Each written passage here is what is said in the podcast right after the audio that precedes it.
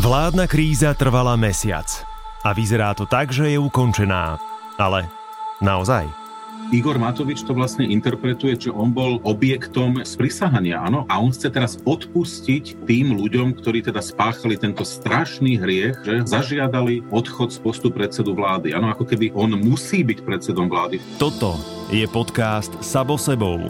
Miesto, kde rozoberáme všetky otiene spoločenskej zodpovednosti a rozprávame sa o tom, ako robiť veci inak. Spolu lepšie.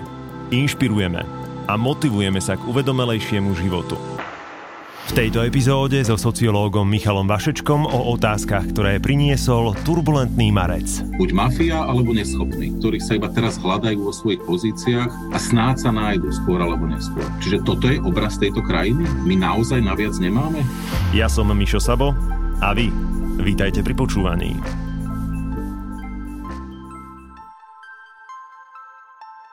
Dobrý večer, pán Vašečka, pozdravujem vás. Dobrý večer. Dobrý večer v našom prípade, v nedelu večer 28.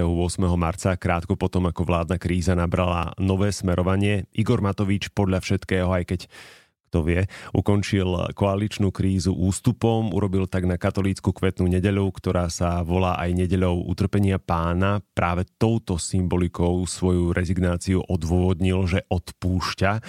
No ale teraz, keď si to prehráme celé späť, tak mesiac nás doslova a do písmena otravovali a traumatizovali krízou, ktorej výsledkom má byť teda rošáda, kedy sa Igor Matovič vymení s ministrom financií a Eduard Heger sa stane novým premiérom. Ešte raz opakujem, po mesiaci.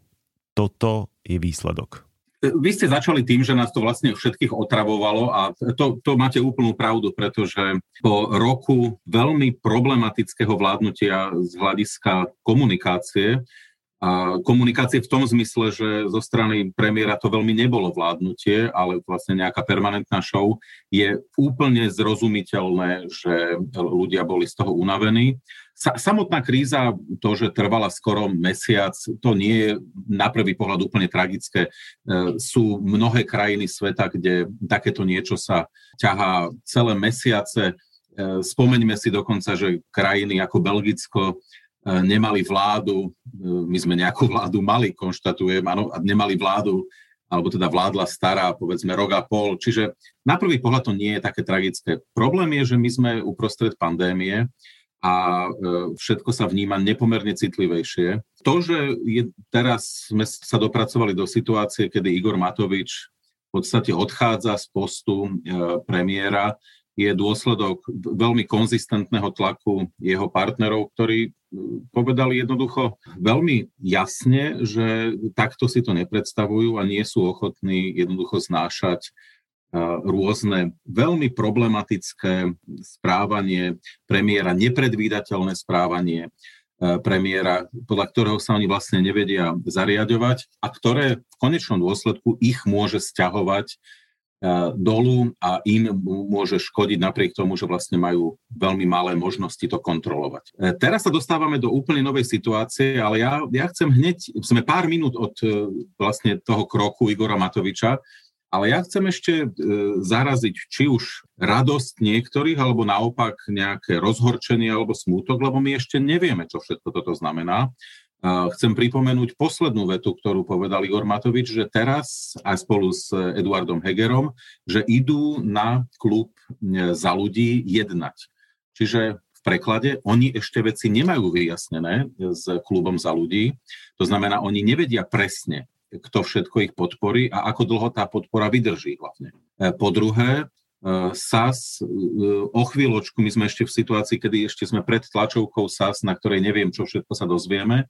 SAS sa už pripomenula, že teda berie, berie pozitívne to, že boli odvolané podmienky, no len problém je, že SAS ich už do značnej miery splnila.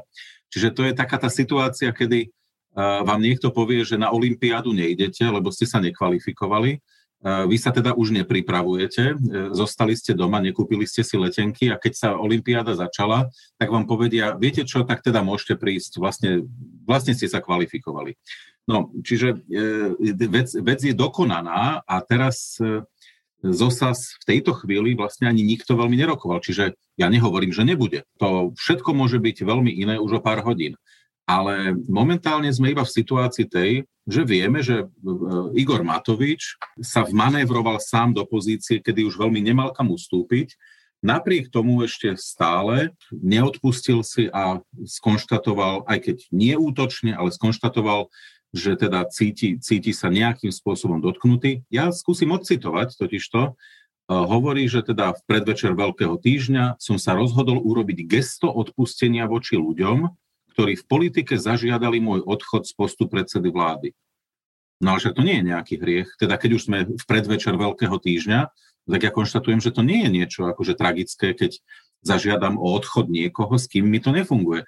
Uh, ja, a teraz úplne vážne. Mnohí z nás predsa sme si v živote prešli situáciami, kde v nejakej firme, v nejakom združení, každý nech si doplní, čo chce, uh, sa menilo vedenie. E, jednoducho z nejakého dôvodu po nejakom čase e, veci nefungovali. Niekde mohol byť človek opotrebovaný, e, niekde mohol urobiť kroky, ktoré mohli renomé tej firmy stiahovať dolu. To sú predsa bežné veci a vtedy ľudia, či už akcionári, alebo zamestnanci, alebo partnery proste prichádzajú za týmto človekom a hovoria, počuj, mu, musíme tu niečo zmeniť, e, takto to ďalej nepôjde, lebo celú túto firmu to vážne ohrozí. No toto sa stalo, nič, nič vážnejšie. E, ale tu Igor Matovič to vlastne interpretuje tak, že on bol e, vlastne objektom nejakého, nejakého sprisahania. Áno? On, a on chce teraz odpustiť tým ľuďom, ktorí teda spáchali tento strašný hriech, nepredstaviteľný, že žia- zažiadali odchod z postu predsedu vlády. Áno, ako keby to bolo niečo predestinované, že on musí byť predsedom vlády, že to vlastne svet ani nemôže ináč vyzerať. Áno? No a, a zároveň iba dodám, e, že hovorí, že v politike nemusí platiť pravidlo, že kto do teba kameňom, ty doňho tiež. No znovu, no však e, ako kto, kto tu hádzal kameňmi? No tak e, jednoducho na konzistentnú žiadosť, že takto to ďalej nejde, s čím ja tiež sa stotožňujem, že takto to ďalej nešlo. Jednoducho on e, sa dostal do situácie, kedy pochopil, že nemá tie percentá, že to nevyskladá. No a nepochybne aj partnery v SME rodina mu povedali, že niečo ako dvojkoalícia alebo dva a pol koalícia s nejakým zbytkom zo za ľudí je niečo, čo fungovať nebude. Nemal inú možnosť. No, ale teraz sa ukazuje, a opäť nevieme to presne, že v tej vláde vlastne zostáva. A ak by to bolo tak, že bude ministrom financí, ak teda, lebo však my nevieme, či zajtra to nebude ináč, ak by to tak zostalo, tak pripomínam, že minister financí to je vlastne kľúčový človek e, pri e, premiérovi. To znamená, ten tandem e, Matovič-Heger sa iba obráti a Igor Matovič bude mať veľmi kľúčové slovo e, pri fungovaní vlády. Čo je toto vlastne za riešenie, toto k čomu dospeli po mesačnom vyjednávaní, lebo aj tak sme vedeli, že nech sa stane čokoľvek a na pozíciu premiéra bude nominovaný ktokoľvek z Oľano, tak aj tak z pozadie bude šéfovať Igor Matovič. A navyše teraz, keď by mal zastávať jednu z najdôležitejších funkcií vo vláde. Post ministra financií. No, mám, mám dve odpovede takto spontánne. Jedna je tá, že Igor Matovič bude mať, ak to takto dopadne, tak bude mať veľmi zásadný vplyv na fungovanie vlády a dokonca e, sa nemusí prakticky na prvý, na prvý pohľad nič zmeniť v tom, že dôležité rozhodnutia aj tak bude robiť on. Eduard Heger, a možno sa k tomu ešte dostaneme, je človek, ktorý e, ukazuje predsa len istý typ submisivity. To neznamená, že nemôže narásť. To sa stalo mnohým konec koncov. Iba pripomeniem, e, Peter Pellegrini bol nesmierne submisívnym politikom v strane Smer a postupne sa prepracovával hore, postupne nadobúdal istú e, aj opovážlivosť v niektorých situáciách, vedel, kedy mlčať, kedy zautočiť. To všetko sa s Eduardom Hegerom môže nejakým spôsobom vyvíjať. Ale, ale predsa len ten submisívny vzťah k Igorovi Matovičovi je tam zrejmy. Čiže vidím tam istý problém. Zároveň ale chcem byť pozitívny v tom, že už samotný fakt, že Igor Matovič nebude, nevyhnutne nebude robiť tlačovky, na ktorých e, by robil svoju doterajšiu show e, a netraumatizoval by e, nimi spoločnosť, už to je veľká, veľká zmena, ktorá v skutočnosti môže znamenať úplne iný typ komunikácie a prezentácie samotnej vlády. Čiže e, nie je pravda takto automaticky, že, že by to nemuselo fungovať v tom zmysle, aby sme nemali permanentne zlý pocit z toho, že vláda nevládne, ale, ale robí nám tu nejaký kabaret. Áno, toto sa môže zmeniť, pretože Eduard Heger na toto zase isté predpoklady má. Keď budú sedieť Igor Matovič a Richard Sulík prakticky v tej istej vláde ako doteraz, ako veľmi skoro môžeme očakávať opätovné iskrenie? No, ja sa trošku usmievam teraz na tom, čo ste povedali, pretože no samozrejme, že sa to môže začať. O to viac, že nezabúdajme, že ministrom financí chcel byť e, práve Richard Sulík. Mm. A nie úplne neoprávnene, že teda má na to vzdelanie, e, mal na to istý nábeh a vlastne to požadoval ten, ten post pred viac ako rokom, nezabúdajme. A práve preto, že ho nedostal, tak bol tzv. odškodnený on a sa s tým, že dostali e, tri posty. Áno, čiže predsa len o trošičku viac, ako by sa slúšalo, oni mali dostať 2,5, no tak ono, mm-hmm. samozrejme sa to musí nejako spriemerovať, ale, ale teda dostali 3. Čiže nejaký, nejaký typ odškodnenia. Nezabúdajme, že Igor Matovič v podstate začal ten e, zvláštny a úplne zbytočný boj s Richardom Sulíkom už tým, že keď Richard Sulík si chcel vlastne urobiť skupinu ľudí ako ekonomických poradcov, tak on vlastne e, podobnú štruktúru vlastne začal, začal presadzovať pod sebou. A vlastne sa to zrazilo. No čiže e, práve preto, že je to pozícia, s ktorou Igor Matovič neprišiel veľmi do styku, tak on síce má formálne vyštudovaný manažment, ale, ale on nie je odborník na financie a na, ako na makro, makroekonomiku už vôbec nie. E, tak tam môže prísť k tomu, že ho bude sa snažiť Richard Sulik usmerniť napríklad. A, ho, a teraz neviem, či v dobrom alebo v zlom, áno, že či to využije a zneužije SAS vo svoj prospech, alebo, alebo v dobrom usmerniť, no ale tá zrážka nevyhnutne môže prísť. Áno, obrazne povedané, mm. keby Igor Matovič bol na pozícii ministra životného prostredia, tak asi by nemala prečo k tomuto dôjsť. No. Takže bojím sa, že v nejakej forme sa to môže zopakovať ale úprimne nemyslím si, že toto bude ten úplne kľúčový bod. A hlavne mám jednu poznámku, prečo vychádzame z toho, že SAS v tej vláde bude. SAS prejavila záujem, ale my ešte stále nevieme, ako, ako mm. dopadnú tie jednania. My vlastne toto stále nahrávame ešte pred, dokonca pred prvou tlačovkou, e, ktorú SAS e, vlastne ako, za, ktorou zareaguje na, na túto zvláštnu výmenu e, vo vedení vlády. Ale ja si viem predstaviť, že e, niektoré požiadavky, ktoré, ktoré, s ktorými príde e, Olano, čiže už nemusíme hovoriť o Igorovi Matovičovi, ani o Eduardovi Hegerovi, ale Olano, že môžu byť problematické pre SAS, to, ale to my ešte netušíme. Retrospektívne Matovič sa tváril, že za krízu môže Sulík, Sulík naopak, že Matovič. Je podľa vás tá miera zodpovednosti v tomto prípade rovnaká? Úprimne povedané, nemyslím si, že je rovnaká a ono celý ten príbeh je vlastne e, zvláštny od začiatku. A ja ne, nebudem o, tom hovoriť veľa, ale musíme sa vrátiť do, na začiatok. Igora Matoviča do vysokej politiky priviedol Richard Sulík, ktorý sa s ním dohodol pred voľbami 2010 že štyria tzv. obyčajní ľudia budú kandidovať na úplnom konci e, kandidátky SAS, to znamená na 147. až 150. mieste. Richardovi Sulíkovi sa to vtedy zdalo, že to predsa nie je šanca, aby sa títo ľudia prekrúškovali hore. A to veľmi podcenil uh, schopnosť marketingovú Igora Matoviča, ktorý celé roky písal svoje stĺpčeky v zadarmo distribuovaných E, e, rôznych reklamných letákoch a tých časopisoch po celom Slovensku a stával sa človekom, ktorý prehováral do duše e, ľuďom, ktorí, no poviem to tak, tým tzv. obyčajným ľuďom. Mm. Richard Sulik to nečakal, ja som presvedčený, že boli veľmi zaskočení, že až štyria ľudia takto im vlastne prenikli do, do parlamentu. No a odvtedy sa vlastne začína problém e, medzi týmito dvomi pánmi, pretože sa nevedeli dohodnúť vlastne od začiatku. Igor Matovič v podstate e, od začiatku si vytvoril svoj miniklub, ktorý nebol kompatibilný so zvyškom SAS a e, viedlo to až k tomu, že sa rozhádali.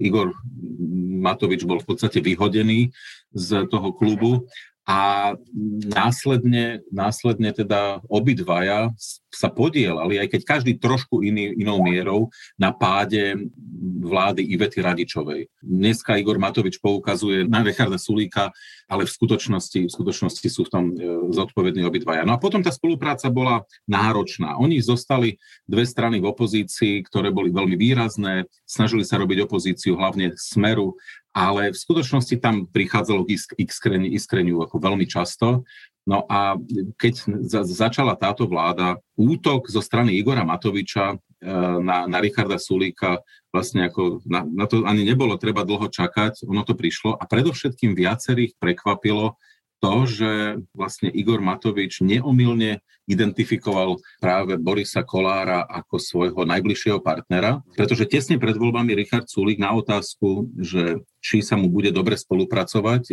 s Igorom Matovičom, povedal, že áno, že verí, že teda to bude veľmi tesná spolupráca, napriek všetkým týmto skúsenostiam e, vzájomným. No a odvtedy, odvtedy začal vlastne problém, pretože uh, Igor Matovič si našiel jednak zámienku a jednak častokrát aj, to bolo rôzne, niekedy zámienka, niekedy oprávnene, kritiku uh, Richarda Sulíka za to, že nie vo všetkom podporoval pandemické opatrenia vlády. Mm. Len tam treba, netreba zabudnúť, že niekedy niekedy Richard Sulík prekvapil mnohých, vrátane mňa, ja musím povedať, že niekedy som bol zaskočený uh, z toho, ako chcel otvárať alebo nezatvárať reštaurácie v situácii, kedy to bolo úplne zrejme, že jednoducho zatvorené musia byť. E, ale naopak niekedy správne poukazoval na to, že niektoré kroky nie sú dobre premyslené. Chcem pripomenúť presne príbeh z pred roka, kedy sa začali kontroly medzi okresmi ktoré boli naprosto nepremyslené a častokrát končili tým, že tí policajti sa ešte ospravedlňovali pomaly ľuďom. Tam nešlo o to, že išlo o buzeráciu iba ľudí, ale hlavne o to, že keď často zaťažíte ľudí v takýchto situáciách, ťažkých situáciách nezmyslami, ktoré tí ľudia vidia, že nie sú premyslené, tak schopnosť ľudí a ochota ľudí ich dodržiavať e, vlastne limitne klesá k nule postupne. Mm. Tam niekde začal aj ten príbeh, na ktorý sa neustále všetci pýtajú, prečo na Slovensku niektorí nedodržiavajú pravidlá dostatočne a tak. No, ten príbeh začína predsa tu, že mnohí by aj dodržiavali, len už sa unavili z toho, že prichádzajú príliš problematické signály a ono to začalo teda už na, tie, na, na, na tú veľkú noc pred rokom. My dvaja sme sa už tak dávnejšie rozprávali o tom, že toto raz príde, netušili sme, že tak skoro a v takejto forme a v takomto rozsahu. Bavíme sa po tejto vládnej kríze iba o porazených, alebo niekto z nej aj získal? To je veľmi dobrá otázka a priznám sa, že e, treba takto presne o tom rozmýšľať. Momentálne nevidím e, žiadneho víťaza okrem Sme rodina Borisa Kolára, aj keď je to vlastne paradoxná situácia. Oni veľmi dobre vedia, že e, momentálne sú na úrovni 5% a že nesmú, nesmú pripustiť predčasné voľby v tejto situácii. Myslím si, že hrali to konzistentne, e, nemali žiadne požiadavky.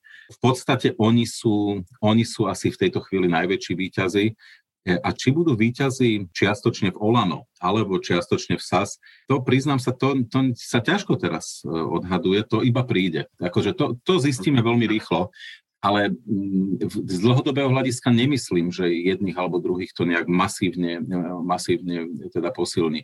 Rozhodne nie je výťazom zatiaľ e, za ľudí. Napriek tomu, že, že vlastne dá sa sledovať istá konzistentná línia v správaní pani Remišovej, nie je vlastne žiadna veľká skupina obyvateľov Slovenska, ktorej by ten typ politiky, ktorú teraz vlastne presadzovalo za ľudí, oficiálne nejak dramaticky vyhovoval. Čiže teraz, v tejto chvíli, keď sme doslova pár minút od tej veľkej rošady vo vláde, tak myslím si, že jediným výťazom zatiaľ je sme rodina. Pre mňa bolo celkom zábavné a úsmevné sledovať Borisa Kolára, keď prerušoval schôdzu parlamentu s tým, že buď sa dohodneme, alebo sa rozídeme. Hovoril dokonca otvorene aj o predčasných voľbách, ako keby práve on si mohol pri súčasných preferenciách tie predčasné voľby dovoliť. A ešte zaujímavý moment bol, keď Milan Krajniak, ktorého máte vy veľmi dobre prečítaného, on ako prvý z toho dlhého zoznamu ministrov podal demisiu, počom teda ostali zmetení mnohí. Ja popravde až tak nie, lebo ja tam vidím jasnú súvislosť eh, so zadržaním šéfa Slovenskej informačnej služby pána Pčolinského. Áno, tak určite tento odstúpenie pána Krajniaka dodnes myslím si, že viacerí e, neprečítali úplne dokonale, že o čo, o čo tam išlo. A, a príbeh pána Pčolinského, to bude zrejme chcieť ešte dlhé týždňa a mesiace, kým sa, kým sa budeme dozvedať viac. E, rozhodne e, je to príbeh, ktorý e, ukazuje na to, aké, aj aké pozadie môže mať strana, strana Sme rodina. Ale viete, tej, v tejto situácii to nie je niečo, čo by uh, lámalo tejto vláde väzy, to nie je niečo, čo by vlastne ovplyvnilo jej, jej fungovanie. Problém bude, ako vlastne v tejto situácii nadobudnúť opätovne vzájomnú dôveru, uh, a to vlastne by skôr psychológovia mali hovoriť, pretože mm. v momente, kedy sa vytratí elementárna dôvera medzi partnermi, je nesmierne ťažké ju znovu nadobudnúť. Čiže ja keď sme sa už bavili o tom, že či nemôže prísť k nejakému stretu opätovnému e, pána Matoviča a pána Sulíka, no tak odpovede veľmi jednoduchá, no môže, pretože ich vzájomná dôvera, ja si myslím, že je na bode nula. E, čiže, čiže ak vôbec príde k tomu, že SAS bude vo vláde, tak pochopiteľne, že sa to bude prejavovať ale či to bude zároveň aj traumatizovať e, spoločnosť, no tak to nemusí nevyhnutne. Toto je vlastne príbeh tejto rošády, tejto výmeny. E, dôležité bolo nie iba, aby neurčoval, teda to nehral tie hlavné husle Igor Matovič, ale aby neustále v mene vlády nekomunikoval veci a nebol tvárou v tej vlády. Veď my sme e, dlhé mesiace niektorí konštatovali, že vláda v niektorých ohľadoch robí zaujímavé veci, že priniesla tam ministrov, ktorí sú buď e, dobre pripravení, lebo už majú aj nejaké reformy na stole, e, alebo sú to, ak nie sú dobre pripravení, tak rozhodne robia politiku, ktorá je sim, v nieč, niečím sympatická. Ja môžem kľudne spomenúť opätovne napríklad Jána Budaja, ktorý uh-huh. zjavne nebol pripravený na administra, administráciu tak náročného ministerstva, ale zároveň konštatujem, že on ako aktivista poukazuje prvýkrát, vlastne plní si aj úlohu, ktorá je ľuďom sympatická, pretože poukazuje na to, že si Slovensko nesmierne ničíme, poukazuje na vplyv e, rôznych firiem, ktoré neplnia si zákon a vypúšťajú e, povedzme do potokov to, čo nemajú a zároveň je odhodlaný veľmi postihovať. Čiže znovu, tá vláda priniesla viacero ľudí, s ktorými úplne oprávnene ľudia by mohli byť spokojní, len všetko to prekrýval svojou osobnosťou Igor Matovič, lebo premiér je vždy tvárou tej vlády. Ak nebude teraz tvárou, no tak to, že sa niekde vo vláde pohádajú e, Igor Matovič s Richardom Sulíkom nemusí byť proste tak traumatizujúce, frustrujúce. Proste budeme o tom vedieť, ale nemusí to na nás mať nejaký zásadný vplyv. Inak, keď ste spomenuli Jana Budaja, ja som bol na začiatku tejto vládnej krízy nejako presvedčený, že práve on bude najhorúcejším kandidátom na premiéra, predsa len má v úvodzovkách nabehané a je to skúsený politik s históriou, ale pri všetkej úcte, kto je Eduard Heger, okrem toho, že internety obieha ten jeho blog o tom, ako Boha objavil ako 23-ročný a že telepaticky komunikuje s duchom svetým a získava od neho rady, čo je naozaj super predispozícia na najvyššiu manažerskú funkciu v štáte, ale ok, rešpektujem. Toto je moja otázka. Nemal by byť premiérsky post za odmenu, za výsledky, za odmakané? Viete čo, úpri, úprimne, ako mne osobne je vlastne akože celkom jedno, že či sú ľudia e, veriaci silne, či patria, patria k rímskokatolíckej cirkvi alebo k letni, nejakým letničiarským hnutiam. V tomto prípade je ďaleko vážnejšie ako sledovať osobnosť e, Eduarda Hegera. Je naprosto viditeľné, že je, je to človek, ktorý vie byť skôr submisívny, je predsa len značne introvertný človek na prvý pohľad. Oprávnenie povedať, povedať, vysloviť hypotézu, že toto je človek, ktorý má isté kvality, je to človek, s ktorým sa dá dohodnúť, o tom hovoria všetci, ktorí vlastne s ním prišli do styku. E, čiže vlastne hovoríme veľmi sympaticky o, o ňom, len ja, ja sa bojím, že práve tá submisívnosť môže, e, môže byť kľúčovou tom, že Igor Matovič bude mať veľmi zásadný vplyv na, na fungovanie takejto vlády, že je vlastne otázne, že či to bude vláda plnohodnotne Eduarda Hegera, alebo, alebo Eduard Heger vlastne bude iba do istej miery použitý e, ako tvár, ako príjemnejšia tvár e, tej istej politiky. Pýtam sa, lebo o ňom všetci hovoria, že je sympatický. Každé jedno vyjadrenie, ktoré som videl, čítal, či bude Eduard Heger dobrým premiérom, tak všetci sa zhodujú, že je sympatický. Ale to mne popravde nejak nestačí. Áno, to máte úplnú pravdu. Nie, to, to rozhodne nestačí. A mimochodom, kľudne nech je nesympatický, to nechajme každého posúdiť tieto veci. Ja zámerne sa snažím byť pozitívny v tom, že e, človek, ktorý je v premiérskej stoličke, by mal vedieť byť konsenzuálny v niektorých situáciách a v iných sa snažiť naprosto systematicky hľadať kompromis tam, kde to treba. Tie politické strany, pokiaľ ich je viacej v koalícii, majú úplne odlišné smerovania, majú iné plány, ciele, niečo iné naslúbovali svojim voličom. To znamená, premiér je niekto, kto permanentne musí s tými ľuďmi sedieť vo vláde a skúsiť e, dosiahnuť kompromis. Kompromis je to, že každý niečo stratí. Každý zaplatí nejakú cenu. Nikto nie je tak v skutočnosti spokojný. A je veľmi ťažké e, ten kompromis dosahovať. Ak je to človek, ktorý vie počúvať, ktorý je pripravený na to, že tie kompromisy treba robiť, no tak by to v podstate fungovať mohlo zásadný až diateľský moment v tejto kríze nastal, keď pani prezidentka Čaputová vyzvala Igora Matoviča na demisiu. Ono to už vyzerá ako nutnosť, že naši premiéri vedú vojnu s prezidentským palácom. Ako veľmi podľa vás bola pani prezidentka odvážna pri tom svojom vyhlásení? No, toto je dnes spor už niekoľko dní na Slovensku eh, a, a mnohí tvrdili, že prezidentka zašla príliš ďaleko. Ja si to osobne nemyslím.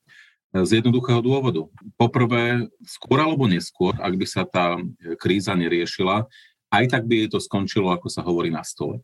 Mm. To ona by to musela riešiť, to ona by musela prípadne, ak by sa stala vláda dysfunkčnou, v parlament neuznášania schopný eh, a dlhodobo, bola by to ona, kto by musel eh, hľadať nového premiéra, prípadne úradnícku vládu. Áno, tie, tie varianty predsa všetci poznáme, no, čiže ona vlastne urobila iba prevenciu eh, vývoja, kde jednoducho povedala, tak toto ďalej nepôjde a všetko speje k tomu, aby prišlo k veľkému eh, rozvratu tejto vlády.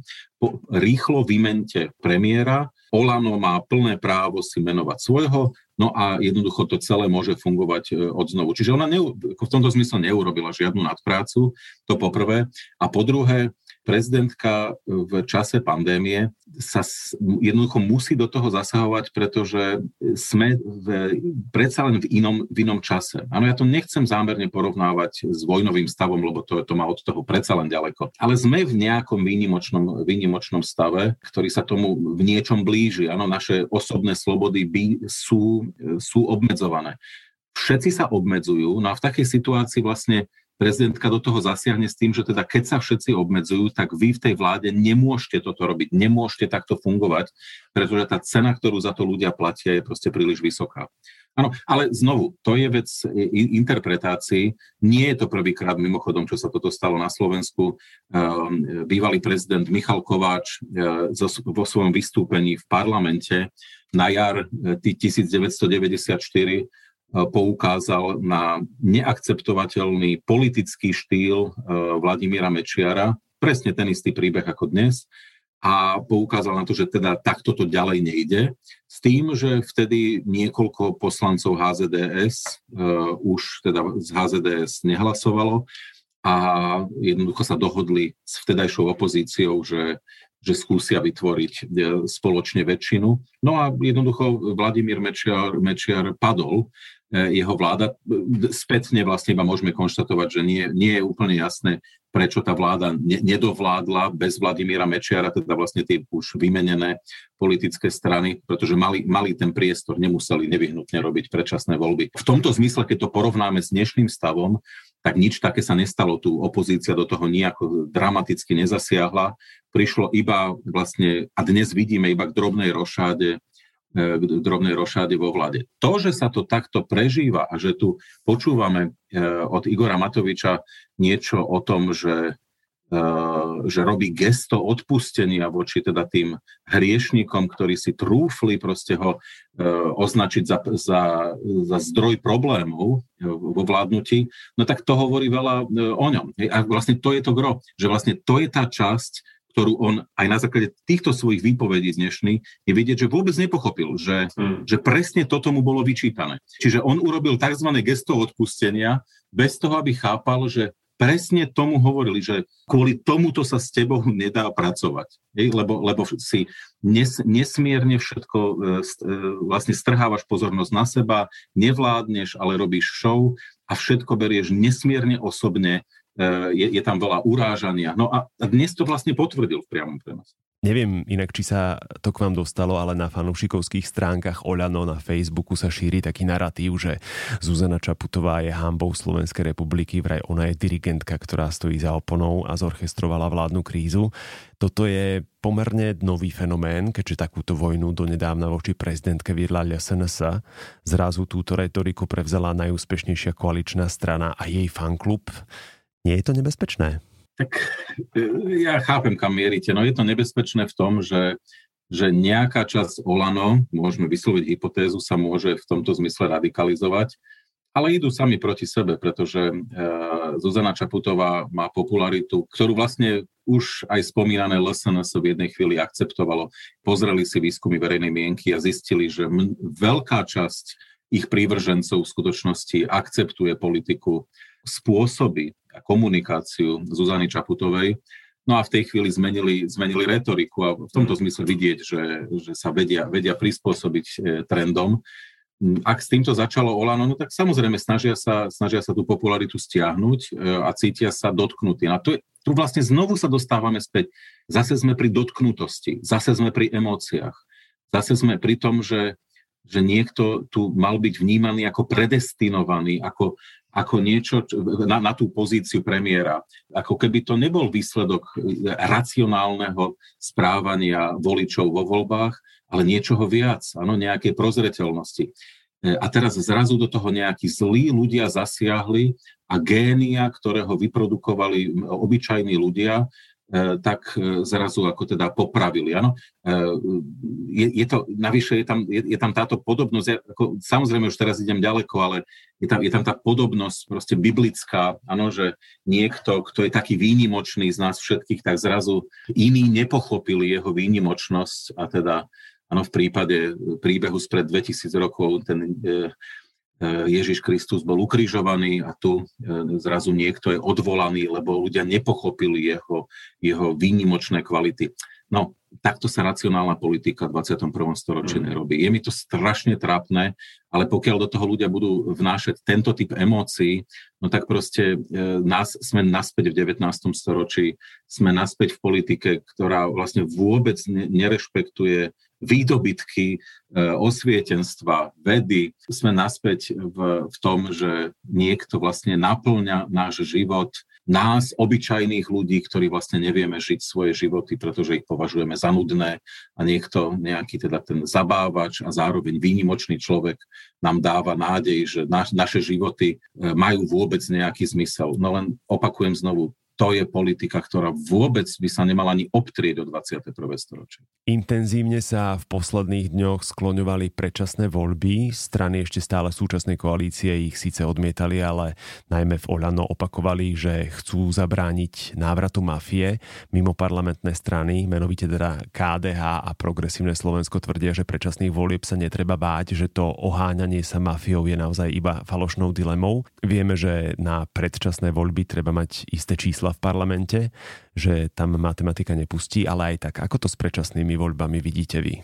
Hm, predčasné voľby nie sú teraz témou e, a to, dokon, a to napriek tomu, že ja vôbec nemyslím, že dohoda, veľmi predbežná dohoda, ktorej sme teraz svetko môže kľudne vyhasnúť ešte na, na budúci týždeň, na budúci mesiac, možno o rok. Nikto to teraz nevie povedať úplne presne, ani aktéry toho, ale predčasné voľby nie sú témou a je úplne zrozumiteľné, že všetky tie štyri koaličné strany si veľmi dobre uvedomili, že teraz je otázka, že či toto je nádej na reštart a na pokojné fungovanie, alebo iba ťahanie času, ktorý pre nich ale môže byť dôležitý. Skončiť pandémiu, aspoň tie najviditeľnejšie problémy, dostať e, štátny rozpočet z červených čísiel naspäť do čiernych, skúsiť završiť aspoň niektoré procesy čistenia e, toho verejného života. Vtedy, keď prídu predčasné voľby, predsa len by to pre nich nemuselo dopadnúť úplne tragicky. Čiže ja, ja by som teraz tú tému ani, ani tak dramaticky neprinášal, ale ona s tým súvisí iný problém, že vlastne my sme tu nejakým spôsobom vydieraní ľuďmi okolo Igora Matoviča tým, že kto teraz vôbec uvažuje o výmene tejto vlády, tak vlastne je prívržencom Roberta Fica. No, ja poviem úprimne, že mňa to až uráža a osobne uráža, pretože e, viacerí sme, by som povedal, veteránmi boja so všetkými typmi autoritárskych vlád, ktoré sa na Slovensku vyskytli, počnúť s Vladimírom Mečiarom ešte v roku 91, a dokonca niektorí ako ja aj skôr, e, keď e, väčšina slovenskej populácie bola hlboko presvedčená, že Vladimír Mečiar ich zachráni a že je, že je mesiášom pomaly a mnohí sme videli uh, veľmi nebezpečné prejavy jeho osobnosti už vtedy.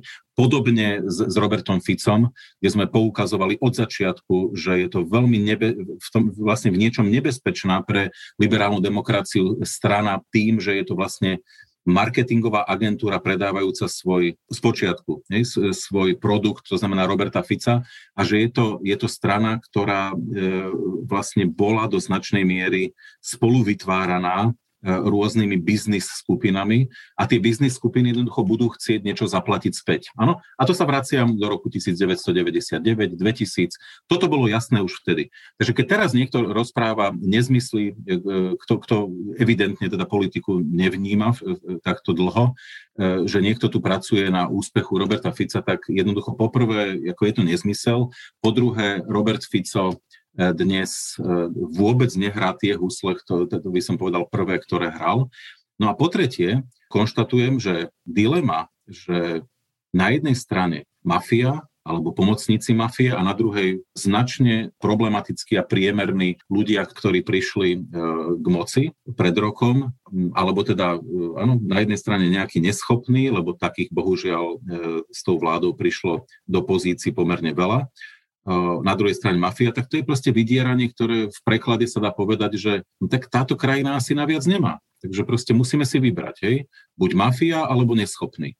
Buď mafia alebo, alebo ľudia, ktorí sa iba teraz hľadajú vo svojich pozíciách a snáď sa nájdu skôr alebo neskôr. Čiže toto je obraz tejto krajiny? My naozaj naviac nemáme? Lebo tu si všetci myslia, že my máme naviac. No ale No ale tak potom asi platí, že my naviac nemáme. Možno si to treba povedať ako veľmi krúto, že áno, tak fajn, tak sa rozhodníme, že či teda chceme tú mafiu alebo tých neschopných. No tak v takejto situácii, tak ja si zatiaľ vyberám tých neschopných, ale, ale že by mi to ako robilo dobre do života, že, že ľudia, ktorých e, z rôznych dôvodov považujem za nepripravených na vládnutie, že majú vládnuť naďalej, potom ako treba sa naozaj zamýšľať, že, že vlastne aké sú naše, naše spoločné ciele uh, na Slovensku a že vlastne v akej krajine chceme žiť o 3, 5, 10 rokov, pretože e, môžeme si vybrať. Ano? Buď tú krajinu niekto vykradne, no alebo niekto ju proste zničí svojimi nekompetentnými rozhodnutiami. Toto je naozaj dilema, v ktorej žijeme. To je chabé. Ano? Čiže ja, ja sa viem stotožniť s tými, ktorí hovoria, že, že toto je ako značne problematická dilema práve preto, že skúsme poukázať na to, že za akých okolností máme naviac. No tak keď sa ukáže, že nie, no tak po ďalších voľbách buď bude vládnuť Pelegrini s Ficom, no alebo bude pokračovať nejaká, nejaká vláda Olano a ja teda dodávam, že snáď sa dovtedy naučia vládu. No a napokon, keďže toto je podcast o spoločenskej zodpovednosti, tak aké ponaučenie z tohto celého plyne pre nás, pre voličov? No tak e, tých poučení je veľa, ale to je, viete, to je pred každými voľbami hovoríme to isté. Skúste si pozrieť, čo tie strany vlastne vám hovoria. Skúste aj porozumieť, čo vám hovoria. Naozaj je rozdiel e, medzi stranami, ktoré pripravia nejaký program a niektoré idú teda naozaj akože do veľkých podrobností a, a niekedy treba byť trošku skromnejší, lebo potom ľudia sa v tom stratia. A potom sú strany, ktoré pripravia jednu stranu.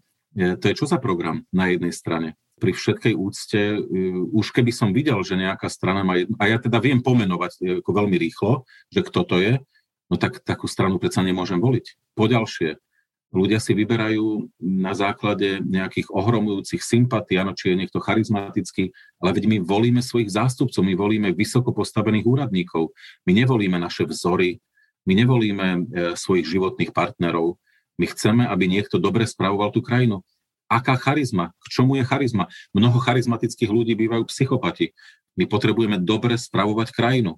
Ja som to uvádzal aj pred voľbami, ja to poviem znovu. Ja nechcem, aby sa hneval Miro Beblavý. Miro Beblavý nema, neukázal úplne najväčšiu charizmu, ale ľudia netušia mnohí, ako on je kompetentný na spravovanie veci verejných, ako odborník na verejnú politiku. Uh, on to nielen učil dlhé roky, ale aj robil a ja bezpečne viem práve, pretože ho poznám, a to nie je teraz otázka nejakých preferencií osobných, ja ho proste odborne poznám. Patrí napríklad v tej skupine, ktorá by okamžite vedela spravovať napríklad ministerstvo školstva, s ktorým je teraz veľká nespokojnosť po roku vládnutia, veľká nespokojnosť a oprávnenie. Zrušenie maturit mne, mne zobralo reč. Ja som, ja som zostal v úplnom šoku. Až doteraz som v šoku z toho, čo urobilo ministerstvo školstva napríklad za posledné dni. To by sa ľuďom ako Miro Beblavi nestalo. No tak áno, no tak nemá charizmu, no a čo? Jednoducho tu ide predsa o iné veci. Čiže v skutočnosti, bez toho, aby som sa chcel niekoho dotknúť, skúsme byť menej infantilní v tom vyberaní ľudí, ktorých zvolíme do parlamentu. To nie je o jednom silnom lídrovi, Pozrime sa aj, kto stojí za ním. Pozrime sa, koho doniesol Igor Matovič do, do toho parlamentu na kandidátke Olano ja, ja poviem úprimne, ako ja mám pocit trapnosti, keď to vidím. Čiže e, skúsme sledovať programy, sledovať, e, či tí ľudia majú na to, aby niečo riadili a podľa toho sa správať. Trošku racionality, viac racionality, menej tých emócií, pretože oni, oni vás ne, neprivedú vôbec nikam. No, ale samozrejme, keď to hovorím, viem, že ľudia takto sa správať nebudú. Ale možno práve tohtoročný marec by pre nás mohol byť ponaučením. Kladám do vás ako do poslucháčov tohto podcastu svoje nádeje. Keby ste chceli viacej poklábosiť, viete, kde ma nájdete. Na sociálnych sieťach, na Instagrame aj na Facebooku som ako MXSABO. Vážim si, že ste nám venovali svoj čas.